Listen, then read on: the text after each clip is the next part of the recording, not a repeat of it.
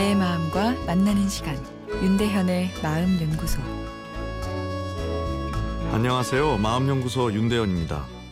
문학과 예술의 영역이었던 사랑에 대해서 과학적 탐구가 진행되고 있는데요. 몇 가지 흥미로운 연구 결과들을 알아보겠습니다. 먼저 사랑은 중독 경향을 가진다는 것이죠. 누군가와 사랑에 빠졌을 때 도파민이라는 쾌락 물질이 나오는 뇌의 영역이 활성화됩니다. 이 쾌락 물질은 마음에 즐거움을 주는 보상 시스템의 스위치를 키게 되죠. 마치 마약처럼요. 동시에 심장을 빨리 뛰게 하고 혈압을 올리는 흥분 호르몬도 사랑을 할 때는 쏟아져 나옵니다. 중독적인 흥분제가 작용할 때와 유사한 반응인 거죠. 그런데 사랑이 중독적이라는 것은 금단 증상이 있다는 것입니다. 실연의 고통은 표면적으로는 사랑의 대상이 떠나서 힘든 것이지만 한편으로는 사랑이라는 뇌의 활동이 중단돼서 발생한 금단 증상이라고도 볼 수 있습니다. 강렬한 사랑을 경험한 사람일수록 그 사랑을 잊지 못하고 웬만한 만남엔 사랑의 감정이 다시 잘 터져 나오지 않는 것이 이 사랑의 금단 현상인 거죠. 또 사랑은 사람을 강박적으로 만드는 경향이 있습니다. 집착하게 하죠. 그 집착 때문에 상대방을 힘들게 해서 사랑하는 사람을 떠나게 만들기도 합니다. 사랑은 그 특성 자체가 예측 불허이고 불안정성을 가지고 있습니다.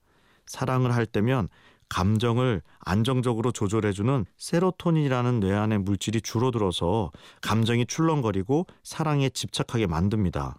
그런데 중독이던 강박이던 첫사랑일 때 가장 강렬합니다. 아, 말 그대로 crazy love, 미친 사랑을 만드는 것이 이 뇌 안의 변화이죠.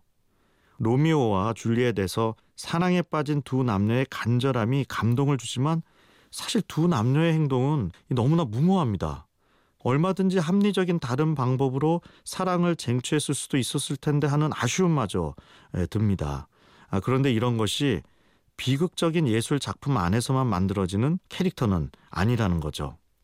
강렬한 사랑에 무모한 용기가 동반되는 것은 합리적인 판단을 하고 내 행동을 조절하는 전 전두엽이라고 하는 뇌의 영역의 기능이 저하되기 때문입니다.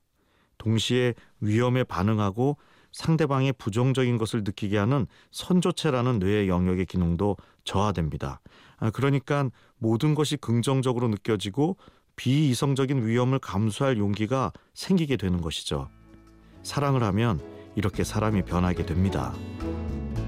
윤대현의 마음연구소 지금까지 정신건강의학과 전문의 윤대현 교수였습니다.